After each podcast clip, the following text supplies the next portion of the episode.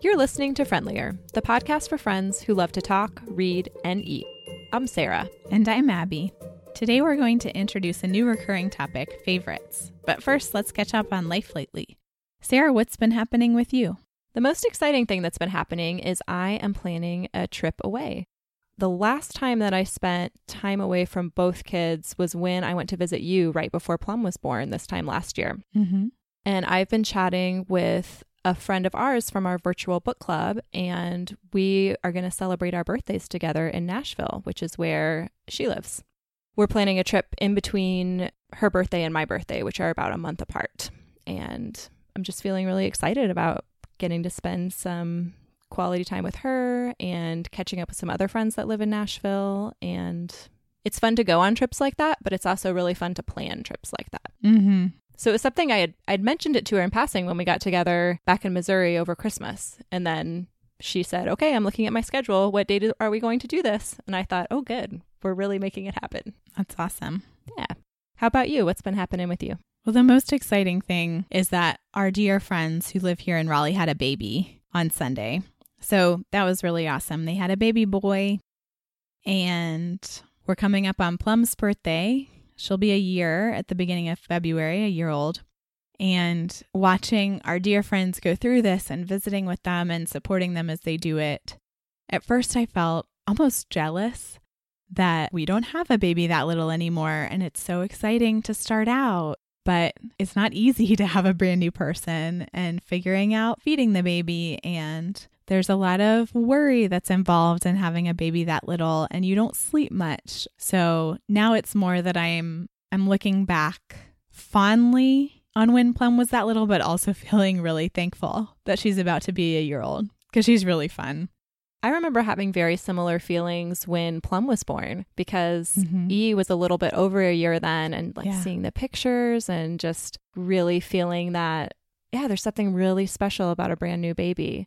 But at the same time being really happy with where we were with our family. Mm-hmm. I'm in that exact place of feeling that. And I feel, I don't know if you feel like this, Sarah, but since I had a baby, I feel much more emotional about when new babies are born, especially new babies that are born to people that I love so well, Yes. that it just feels like such this big, huge thing. And my heart just feels really open and kind of raw about it. I can relate to that. Okay, now let's move on to talk about what we've been reading. Sarah, what have you been reading? So I finished this book about a month ago, but haven't gotten a chance to talk about it here on the podcast. And I took your recommendation and read Scarlett by Alexandra Ripley. Mm-hmm. I was excited to continue the story because I had such fun reading Gone with the Wind. And I was a little disappointed by the ending in Gone with the Wind, the one that I'm sure everybody else already knows and I didn't know when I was reading it. Right. So I was really glad to have a more happy conclusion, and that felt very satisfying to me as a reader. Mm-hmm. I was impressed with how similar in style they were, Mm-hmm. but sometimes it felt like it was as long as it was to be the same length as Gone with the Wind, and that there were large sections of it that could have been cut out or that I was ready to get through to get to the conclusion. mm-hmm. I enjoyed it, and I don't know if it was partly it's just so long to get through and I loved Gone with the Wind so much that going through the, the second time it paled a little bit in comparison, I guess. Mm-hmm. That I didn't have quite the same magic as reading the first one. I was still glad that I did it and it was fun to just be back with the characters again. What did you think of it? It's been a really long time since I read Scarlett, and I think I only read it once. I've read Gone with the Wind multiple times, but I think I only read Scarlett one time, and that was enough. What you said about magic is really accurate for me too.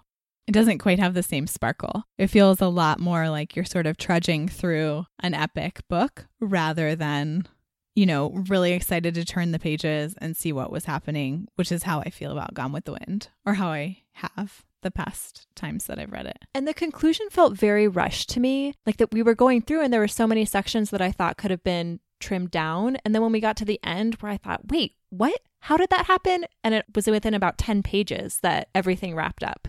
So I wish that that part had been expanded and some other parts had been shortened. Yeah. I'm still glad that I read it. What have you been reading lately? I've been reading Catastrophic Happiness by Catherine Newman. And this is kind of like a parenting memoir, but it's also humor. And Catherine Newman is an author that I have been familiar with for a long time because she wrote another parenting memoir that's humorous that I love called Waiting for Birdie. Have you read that one? I did. You recommended it to me. I think I read that right before E was born. Okay. Anyway, I really love her. And she also has a blog that I follow regularly. And I just find her to be really sort of wry and funny and at the same time capture the really poignant and wonderful things about parenting. So I'm actually listening to it in an audiobook format and it's her reading it, which is really fun. I love it when authors read their own memoir and essay type things. And I was listening to it earlier today and I was just laughing so hard I was crying. It was it was really fun. So, I'm not finished yet, but I think that I would recommend it. Yeah, it sounds good. I'm going to try and put that one on my list. Now we're going to talk about our favorite things in four different categories. The first category today is TV shows. Sarah, what are your favorite TV shows? If I had to pick my favorite shorter TV shows, I would pick The Office and Parks and Rec. And those are two shows that Neil and I watch together. We have pretty different taste when it comes to TV shows, so Hmm. it's hard to find something that we both really want to watch. Mhm. And The Office and Parks Parks and Rec, we have both enjoyed so much. The Office, we're almost constantly watching it. Not every night, but we're constantly going through the seasons. Like Somewhere right in the now we're cycle final of season. rewatching. Yeah. Yeah. Parks and Rec, we've only gone through one time, but I think it is a show that we could rewatch together Mm-hmm. in the future. Yeah, Parks and Rec is one of my favorite shows. And it's one where Andrew and I don't watch it through an order, but we have certain favorite shows, Mhm. like favorite episodes of Parks and Rec that we like to watch specifically. I also like that show because my best friend from high school was once an extra on it Oh, when she lived in LA, which was really fun. that is fun. One thing that I didn't like about Parks and Rec was the character of Gary. I don't know what you guys thought about that going through. Oh, yeah. Jerry Gary. Yeah, I found that really not humorous and I didn't really get it. And I found so much of the rest of the show just really hilarious. I just really enjoyed it. And then that part it always felt off to me and that I didn't didn't quite get it. Yeah, I don't love that either. Because basically, I mean, the humor in it is supposed to be that they're just being mean to him. Yeah. all the time. I don't care for it either, but it doesn't ruin the show for me for sure. And the longer shows that I really loved are The Gilmore Girls is one that I loved in college and the years immediately after. I started watching it when it was coming out. So Mm-hmm. the main character, Rory, was the same year in school that I was as I was watching it. Oh. And it was also one that was really comforting to me while I was studying abroad. Mm. And it was something that I had the discs then and would just rewatch those over and over. And when I was feeling lonely, it was just really comforting to me. And there were some other girls that were also really enjoyed the Gilmore Girls and we would watch it together. Mm. And then my mom and I also talked about it, that she watched it too, and we enjoyed that show. So that's one that feels very nostalgic to me. Sort of like a comfort show, a little bit, it sounds like. It is. And then my more recent longer show that I love is The Good Wife. Yes, I love that one too. That is on my list of favorites. That is another one that my mom turned me on to. So she mentioned it right when it came out that she was saying that she thought it was going to be a really interesting show. So I started watching it maybe on the second season. I caught up and then started watching. And I just loved it. I thought it was so smart and thought provoking, and the characters were really interesting Mm-hmm. and such strong female characters, Mhm. which you'd think would be something we'd see more of, and you really don't. Strong female characters, but also complicated. So, not just female heroes, right? Yeah. They're all good and bad, just like real people. Yeah. There's a lot of moral ambiguity in the show. Yeah. You had been telling us for years to watch The Good Wife. Yeah. And my dad had also been recommending it for years. And we sort of fell down the rabbit hole and like binge watched a whole lot of it to the point where we were waiting for the final season to come to Amazon Prime so that we could stream it um, because we had caught up enough not to watch it as it was happening. But I mean, I agree with a lot of the things you said. I just love that the female characters, especially, have relationships with, with each other that don't involve men. Yeah. And there are several ones like that sort of throughout the series, like several pairs of female characters that engage on their own, absent of influence or even subject matter that has to do with men. And I think it's just really unusual. So that was one of my favorite things about it. And I also, as someone who is mostly an at home parent right now, I really identified with Alicia having done that her whole life. And I think my situation is really different. But the challenges that she faced in re entering the workforce were ones that I felt sort of advanced sympathetic to. Her thought process around having stayed home seemed to evolve throughout the show too, Mhm. and that she was dealing with her own feelings about why she left the workforce and was that the right decision and all of the implications there. Yeah, I like it. So, without giving too much away for people who maybe haven't watched the show, what did you think of its ending? Were you satisfied mostly, is what I'm asking. I was satisfied. Did you read any like things from the creators afterwards or anything or did you just watch it? I think that we just watched it. Okay. I may go back and read though. If you read good interviews and things, I think that could be really fascinating. I feel like reading some of what their thought process was helped give me the closure that I needed for that series. Hmm. So I was very surprised by the way that it ended, Mm-hmm. and I still have a lot of questions about it that were not answered. But overall, I'm okay with how it ended. What did you think? I was satisfied by the ending. Other folks that I've talked to who have watched it were not satisfied. They didn't like the ending, but I liked it. I thought that it was really fitting based on sort of the tenor of the show all the way through. Yeah. And I think that it's not giving too much away to say this, but it doesn't wrap up in a neat, tidy package. And I think that's consistent with the complicated nature of the characters in the show all the way along. I agree. So we talked about Parks and Rec, we talked about The Good Wife. Those were two on my list. And then our final show that Andrew and I love and watch together that we are in the midst of a, a full rewatch right now is The West Wing. And I just love it so much. And I know that people make fun of Aaron Sorkin because he puts the same dialogue in all of his shows and the same bleeding heart liberal messages, but I am his target audience and I love it. So we first watched The West Wing all the way through three or four years ago. And I think this is our first total rewatch. We have watched certain episodes over again. But for how crazy things are politically in the United States right now, it's really nice to have the escapism of the West Wing to go to a place where the president is Jed Bartlet and he has lovely, smart advisors and they seem like good people and like they're trying to do the right thing. I mean, for, for me, The West Wing does feel like a comfort show. See, I think it would be hard for me to watch that show right now. That when you said that you were watching it Mm-hmm. currently, I think it would feel too raw to me in some ways. Yeah. Uh, Neil and I, that's a show we watched together as well. And we did it Mhm. in grad school. And it was something that people had recommended to me while we were at Hendrix. And I just thought, I'm not going to be interested in that. And then when we started watching it, we were very into it. I'm curious what I would think now, though. The first time that I watched it, and I've probably watched that whole series twice.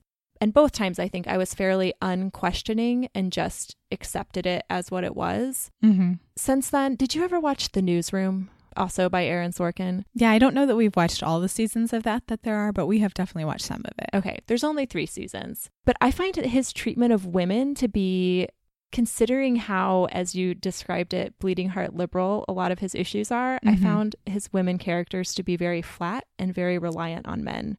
No, that's a great point. And it's in sharp contrast to The Good Wife, where they're so dimensional and so well rounded and like filled out that the women characters are really fantastic. But you're right. And really, diversity wise, there's not a lot happening there either. Yeah. But I still, we loved that show when we went through. I just think I might feel differently about it now than I did even just five years ago. For sure. Okay, let's move on to our next favorites category, which is cheese. Sarah, what's your favorite cheese? I would say right now, my favorite cheeses are Taleggio, which is a washed rind cheese and it's semi soft, so you can do like the slices and it holds together Mm. really well.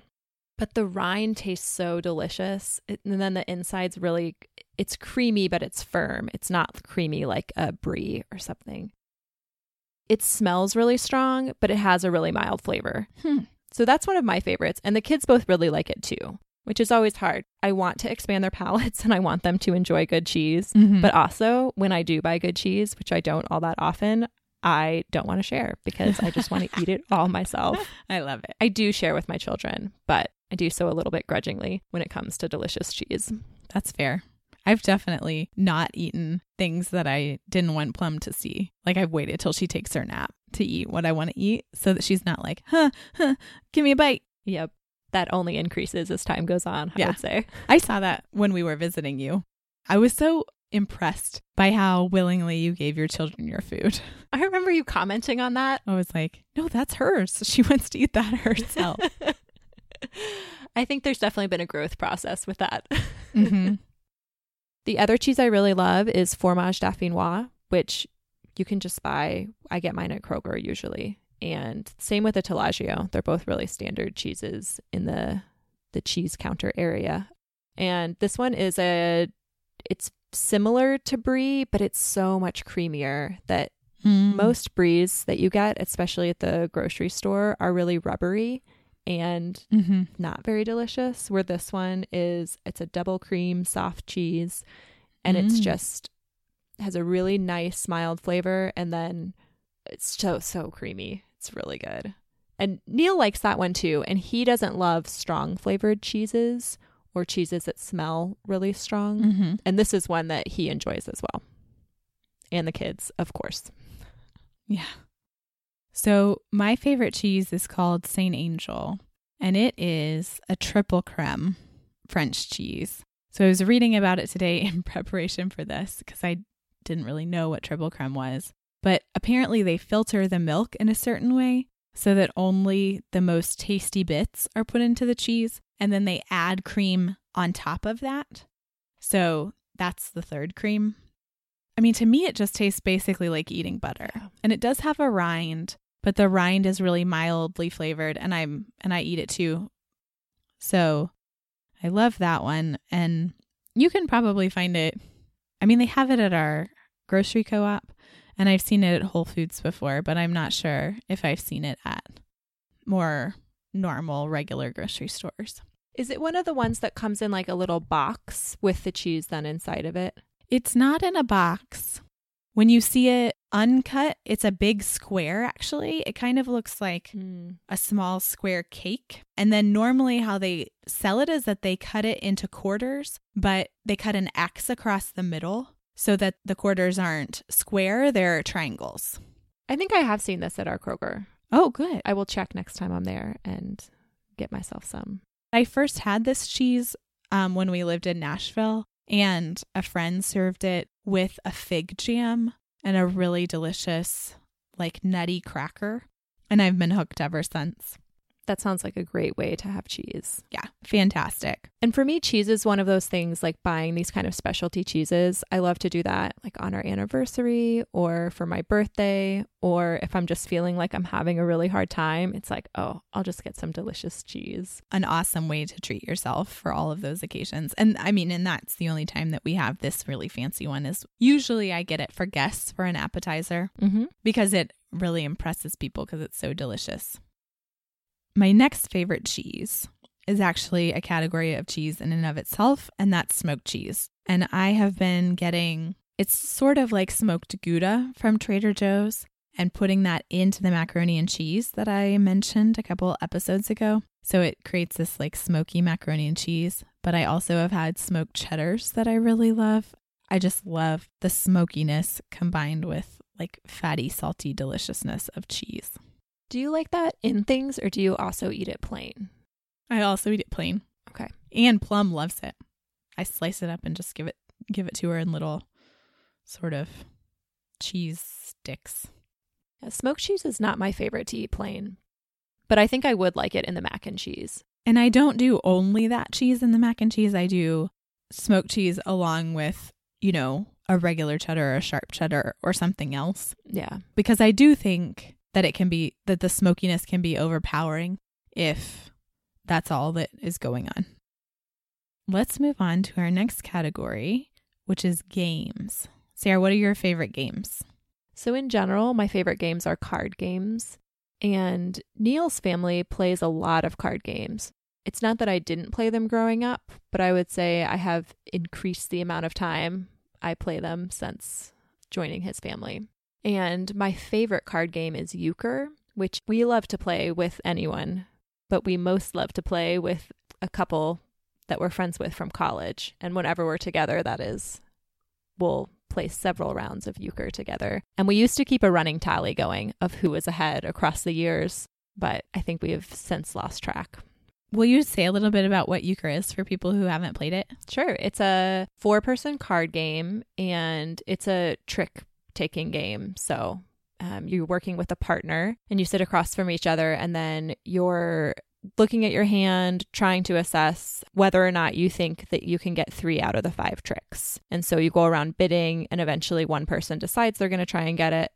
So the goal is either to be getting the three tricks or stopping the other team from getting three tricks. And then you're trying to play to 10 points. And you don't use the whole deck, right? Right. You just use high cards. I think it's nine and up that you use.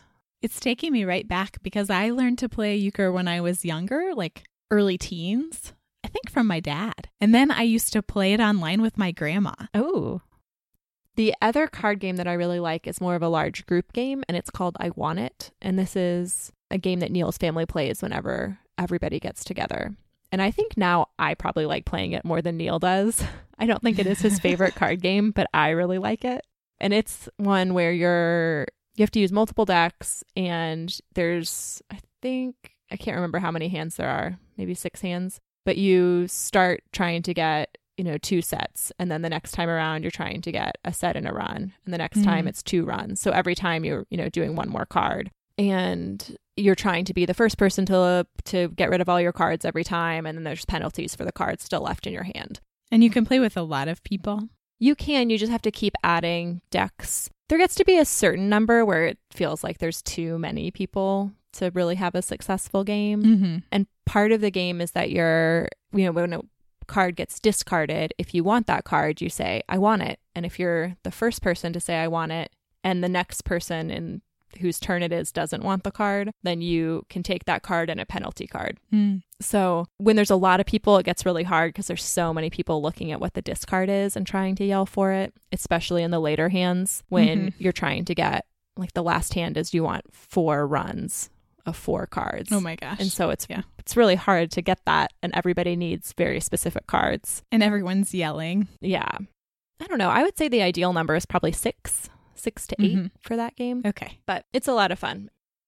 And then one game that Neil and I, there's so many games. We kind of go through phases with games where we'll be really into one game for a while and then we'll move on to something else. And when we first started dating, and we're in grad school, it was Boggle. Mm. And we used to play Boggle all the time. And Neil is quite good at Boggle. And I was quite terrible at Boggle when we started. But I'm also very stubborn and competitive, right? Yes, I am both of those things. but I also enjoy playing games. Like it doesn't bother me that I was losing. I wanted, it made me want to keep playing more mm-hmm. so I could get better and beat him yeah, Boggle was one that we used to play a lot of. Then we've gone through some other games. He made a little cribbage board a while ago, and we were into that for about six months that we played cribbage regularly. I've never played cribbage, I don't think. Yeah, we were on a train ride and we were playing cards, and somebody came up and asked us if we wanted to learn how to play cribbage. And then they taught us how to play cribbage, and we all played cribbage together. That's so fun that that happened to y'all on a train. Yeah. How about you? What are you, you guys playing these days? We have a lot of games that we like. And I didn't even put any card games on here, but we have a big family card game that we really like called OHAL. That's a trick taking game. And it's called Oh Hell because it can be really frustrating. But the, the one that I, one of the games that I wanted to talk about is one that we just got for Christmas. And this one was inspired by Kelsey Wharton because she and her husband play this game, which is called Qwixx, which is a dice game. And I grew up playing dice games, so we played Yahtzee a lot when I was young. Mm-hmm. But Qwixx is is awesome. It's even simpler, but it has specific scorecards. And it's actually really great for two players. And it's really great because each roll, there's a public roll that you can count. So everybody pays attention to everybody else's turn. It's not just like you're playing for yourself, it's like you might have the opportunity to claim the public roll. So that one's really fun. It does involve a lot of uh, quick addition. So it's not the best for drinking, which we learned, at least not heavy drinking. If you can still do addition when you've had, you know, a glass or two of wine, you'll probably be fine, but it's it's hard. It gets harder the more you have to drink, as most things do, really. Neil and I got that in November when we were in Missouri. My parents were watching the kids, and so we went on a date and we got that game and sat out in a public garden area they had and played that. So I really love it. I enjoy it. Do you feel like you like it more playing with just one person or playing with a larger group? I can see it both ways. I think that the game tends to be longer with more people. At least that's in my limited experience because we just got it for Christmas. So we haven't even really been playing it for that long. Um, and so in some ways that's good, but I also like sort of the intensity of just having one other person. I like that too. Another of my favorite games, which I mean, to say that it's a favorite is maybe not really fair because I only have played it before the week after Christmas this year, where I was with family and my cousin brought it. It's called Splendor, and it's a game that has tokens and cards that you lay out. And it also is a strategy game about trying to collect things. But it's really great as a two player game. And then we also tried it once as a three player game, and it was good then too. But I feel like I'm maybe just in a phase of life where I'm excited about really great two person games. And so I was really excited about Splendor. And we don't even have it yet. I think that I'm going to ask for it maybe for my birthday um, so that Andrew and I can play it at home. But I really loved it when I played it with family after Christmas. Yeah, it feels hard to find really good two player games. Two and three player games, it seems, are more challenging to find. Yeah. Like there's so many four player card games that I really love Mm-hmm. that don't translate well when they're downsized, Yeah. even if you are able to do that. Yeah, absolutely. So, the last game that I wanted to mention is a board game, and it is a cooperative board game, and it's called Pandemic. And sort of the goal of the game is to work together with the other players to fight outbreaks of disease, which are sort of symbolized by little tokens on the board. And everybody gets a roll card. So, based on whatever their role is, you know, the character has a certain uh, ability or skill that they contribute to the game. So everybody has a different one of those. And I hadn't played a cooperative board game before I played Pandemic. We didn't grow up playing cooperative board games. I don't mind competitive board games, and I think I am a pretty competitive person, but it's really fun sometimes to, to work together. Have you played a lot of other cooperative board games, or is that the main one that you've played? That's the one I've played the most, and it's one that we own. But I have played others. Our friends in Nashville. So I mentioned um, my friend before who got me into the comic saga. Those friends are also really into board games and have gone to board game conventions and played new games that are coming out and pay attention to things like Kickstarters where new games are getting crowdfunded, which is really fun. So I've been exposed to a lot of things through him. Another cooperative one that we played recently with them is called Meteor. And that game is awesome because every single play of it only takes five minutes and you're not allowed to talk during it, but you still have to cooperate to stop a meteor from crashing into Earth. So that's another one that's really fun. Yeah, I've played Pandemic, and then there was another um, cooperative card game called Hanabi Oh, that I played at a church game night, and that was really fun. We got Hanabi for Christmas. Oh, yeah. Well, next time we're together, we should play that. Oh, I would love it. We'll bring it to our college reunion in April. Oh, yeah. That'll be perfect.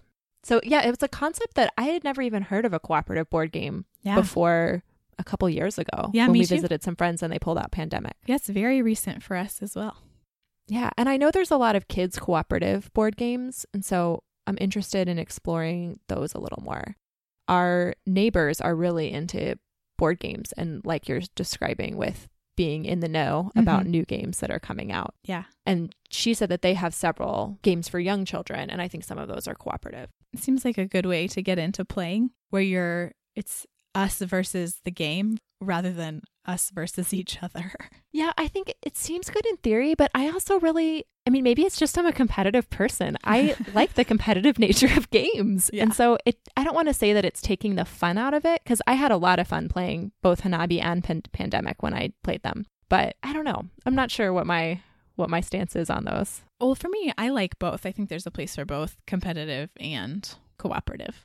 I like that both exist in the world. I like that both exist and like as as an adult I definitely enjoy playing both. But when I think about like I hear about cooperative games so much more for children versus for adults. Mm. And maybe that is not true, but I want HP and E to learn how to lose gracefully Oh, yeah. and to have fun playing the game because it's fun and even if you don't win, it's still fun to play. And we've been talking about that with HP just playing Candyland that he was saying, I really want to win. I really hope I'm the one that wins. I like it the best when I win. I don't want you to win, you know, as we're going through, which is fine. You know, he's four and a half and it's like, yeah, you know, he's telling us that he wants to win. It's like, well, well, we want to win too. So, but it's just fun to play the game. And- Candyland because it's not very rewarding to play that. No. And it takes a really long time. It does. He had a little friend over the other day and they played together, which was perfect. then So- you don't have to be involved in that. Yes. So I actually have a bonus game recommendation for you, Sarah, that was created by, I think, dads who were sick of playing Candyland. Mm-hmm. They created it. It's a card game. It's called Flapjacks and Sasquatches. And they created it to be simple enough for younger kids to play, but interesting enough to not bore the pants off their parents. So that's a really fun one. And that's another one that our friends in Nashville introduced us to. Okay. I'll look into it. All right, let's move on to our final category of favorites for today, which is secondhand wins. And maybe we should talk a little bit about what this category is first. Well, we both love finding things used, and there is, So much. We love it Yeah. so much. and you've talked before about how you love finding the right thing, Mhm. like the perfect right thing. Yes. and I, I think I feel that a little bit less, especially in terms of of new things, because I find reading reviews and researching things to be completely overwhelming, and I start getting really frustrated when it's taking up a lot of my time. Mm, I'm the exact opposite. I actually really love it. But go ahead. That's why I like for you to research things and just tell me your conclusions. Turns out a lot of people feel like that. I've told a lot of people a lot of things that I've learned. And because I love to share my opinions, it's a win win for everyone. uh, but I feel really strongly with when I find something used, that feeling of satisfaction of Mhm. having both found the thing that I'm looking for and to be paying a small fraction of the price and then getting use from it when somebody else isn't getting use from it. Just Mhm. all of those things combined feels magical. so satisfying. It is. Yeah, absolutely. Okay, so Sarah, what's your favorite secondhand win? So I think one of my favorites is the shelf we use to hold the kids' toys. And it is a long wooden shelf. It's maybe seven feet long Mhm. and it's not very tall. It's only two shelves high. And so it's perfect for kids' toys because they can reach everything, but then there's still a decent amount of space for it. And it's not dangerous to knock it over or anything like that. Right. It's not painted, it's just plain wood. And we found it when we were living in Austin. And we found it before we had kids. We just used it as our bookshelf. Mm-hmm. and it was about a block and a half away from our apartment complex and there's a church on the corner there and they just had it out on the curb with a free sign on it that they were getting rid of it I love it. Found free things. So awesome. yes especially when it's just what you're looking for which when we moved to austin we just didn't have very much furniture so we really needed a shelf for our apartment so it's it was kind of an awkward shape because it's really long Mm-hmm. And I don't even think I was home at the time because I was not part of bringing this into our apartment at all. He did it himself. Yeah. And so Neil ha- has carried, we have lots of things. Like he biked home with a table, like carrying a kitchen table on the bike, which probably sounds very dangerous. Sounds amazing. it was only a few blocks. But this one, he got uh, found a skateboard at a garage sale that he bought because he brought that home. And I thought, why do you need a skateboard? he does not skateboard. Well, it was to move things around. So he took the skateboard that he had gotten expressly for this purpose, had the foresight to know that we would find the perfect shelf, and then put the shelf long ways onto the skateboard Mhm. and then kind of walked it, rolled it home, I love it. walked home while it rolled home, and then brought it into to our lives. And you've had it ever since. We have. It's one of the pieces of furniture we've had the longest. So my secondhand win is the UPPAbaby Vista stroller. And I've said this before, but a huge part of my nesting was finding the exact right thing for baby gear and doing tons of research. And then once I had the thing that I settled on, I set up Craigslist alerts for everything that I wanted. Those are the best. I found so many good things by using Craigslist alerts. And it's from you that I learned about them. Like I didn't Yeah. even know that that was a thing. And for listeners that don't know how it works is you go into your Craigslist account and then you do a search and then you can save the search and you can set it to where it will send you emails whenever anything with those search terms comes up. And it's especially great if you live in a big city where things go really quickly. Because when we were in Austin, if something good came up, it was gone in less than an hour all the time. Yeah, So it was really helpful in those cases. that makes sense. And I haven't really used them before, like this specific instance, when I was looking for a lot of used baby gear with specific names. But anyway, I wanted this stroller, but knew it is like $900 or something. Which is crazy. Yeah. I mean, that's nuts. That's probably worth more than our car is worth at this point, based on how old our car is. So I set up a Craigslist alert for UPPAbaby Vista stroller, and then one came up and it was older, like a 2010, but it had all the parts. So it had the toddler seat and the bassinet, and the frame was in good shape. Yeah, why don't you talk about why you picked that one? Like why it was considered the best? Because I had never heard about it before. There were a lot of reasons. I mean, one was Amazon reviews, so the reviews were really fantastic.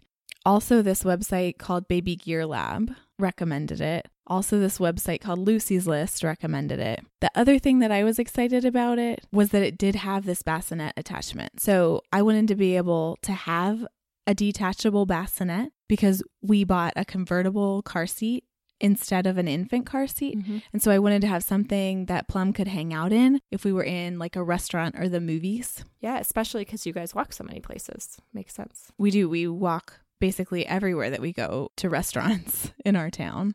So I was really excited about that. I mean, there are a lot of great things about the stroller. One thing is how sturdy it is and how long it lasts. It has really good shocks, which is good if you're like actually doing quite a bit of walking, which we do. And it's really easy to steer with just one hand, which I was excited about for walking the dog. Mm-hmm. there were a lot of reasons that I wanted it. But so I did a Craigslist alert and one came up that was older and the lady had it listed for $75. That's amazing. And she basically just wanted to get it out of her house because she had two kids and so she had a double stroller. She didn't want the single stroller and she just wanted it gone. Yeah. So I emailed her and set up a time to go to her house and have a look at it. And I got there and I asked her if she would take 60 and she did. So best secondhand win Yeah. in recent memory. Now let's talk about what we've been eating. I have been making black bean enchiladas. And Sarah, this was inspired by your Christmas enchilada tradition. And I have made a lot of enchiladas in my time, but I have never made black bean enchiladas. And black bean enchiladas are the only kind of enchiladas that I make. So it's been really delicious. Just make the black beans in the instant pot.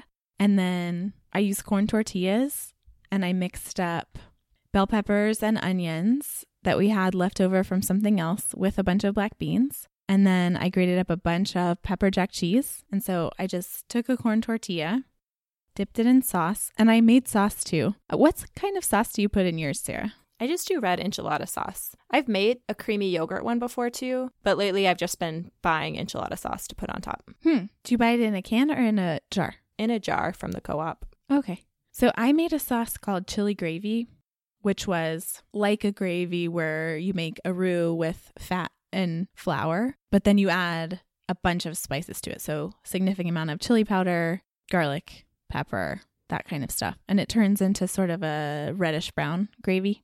The spices sound similar to the red sauce that we use, Mhm. but it's very much tomato based. Yeah. This one is not tomato based. You add chicken broth to the roux. Okay. along with all the spices. So dip the corn tortillas in the sauce and then add cheese in the middle and then some of the filling and then roll them up and pour more sauce over the top, put more cheese on top and bake them. You know, I sort of used to feel like enchiladas were a lot of work, but I am feeling less like that now. Maybe because they're so delicious and it feels worth it. Mm-hmm. What do you think? Do you think they're a lot of work? I think they're a decent amount of work, but I like that you can make it earlier in the day and have it ready to go Mhm. or a day before. So in that way it feels easier, but it does feel like there's a lot of steps and a lot of dishes. Hmm. There are definitely a lot of dishes. That is Yeah. certainly true. But I like that they're so flexible that I don't really follow a recipe with the black bean enchiladas. I just add what we have and it all tastes good. Yeah. Andrew said, These are boss. nice. Husband stamp of approval. yeah. What have you been eating, Sarah? So I've been eating radishes, and radishes are not something that I grew up enjoying. The only kind I'd had were small radishes that you cut up to put on salads. That's the only kind I've had too. Yeah, and they're usually really spicy. And I didn't like the spice as a kid. Now I don't think that would bother me, but we don't eat a lot of salads. So these radishes are large, like more than the size of my fist, and they're purple. Hmm. We get them at the farmer's market, and it's one of the cheapest vegetables you can buy at the farmer's market right now. Nice. Probably because most people don't eat giant radishes. Yeah. They're only a dollar a pound. So I've been getting a few every week and peel them, chop them into little cubes, and then I saute them with butter. I don't know. Have you ever had cooked radishes before? I haven't. My aunt was telling me that I should have them, but she was using the small ones. Oh, interesting. I've done it with the small ones too, but those feel like more work to me. That this is such a large item, it's really easy to dice it, Mm. which so I appreciate that about it. But really anything with butter and salt is delicious. But I think it so true. it takes out the bite a little bit and makes it just a little bit sweeter. You don't want to cook them too long or it gets a really funky texture. like what? What's it like? Uh just mushy. It just tastes mushy and weird.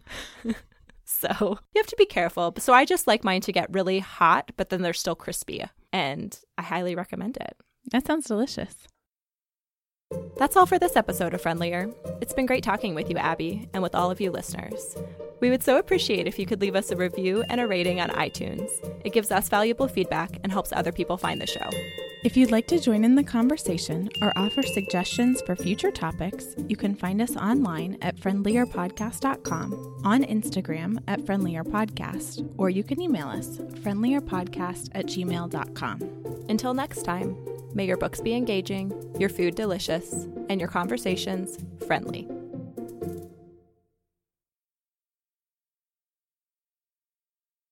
It's you, right? I know, I know. I just realized it was me, but then I was going to laugh, so I needed to, to take a minute. All right. oh my god. Hmm. Hmm. Actually, okay. I'm botching that. I'm just going to start talking. so. okay, I need to get it together. Yeah, sometimes they get um what's the right word for that? Um yeah, tough, I guess. Don't But worry, yeah. friend. This is all just outtakes. cut it out. We're in outtake territory now. Love it. That it could, that it could work pretty well for an, um, for a sort of middle age, me or uh, what do we call those kids? Not preteens, Mm. but Yeah, middle grade. No, that's not right. Elementary age. I'll just cut that part. Problem solved. just cut it. Just cut it. It's over. All right, moving on. We would really appreciate it if you could leave us a rating and a review on iTunes. On iTunes.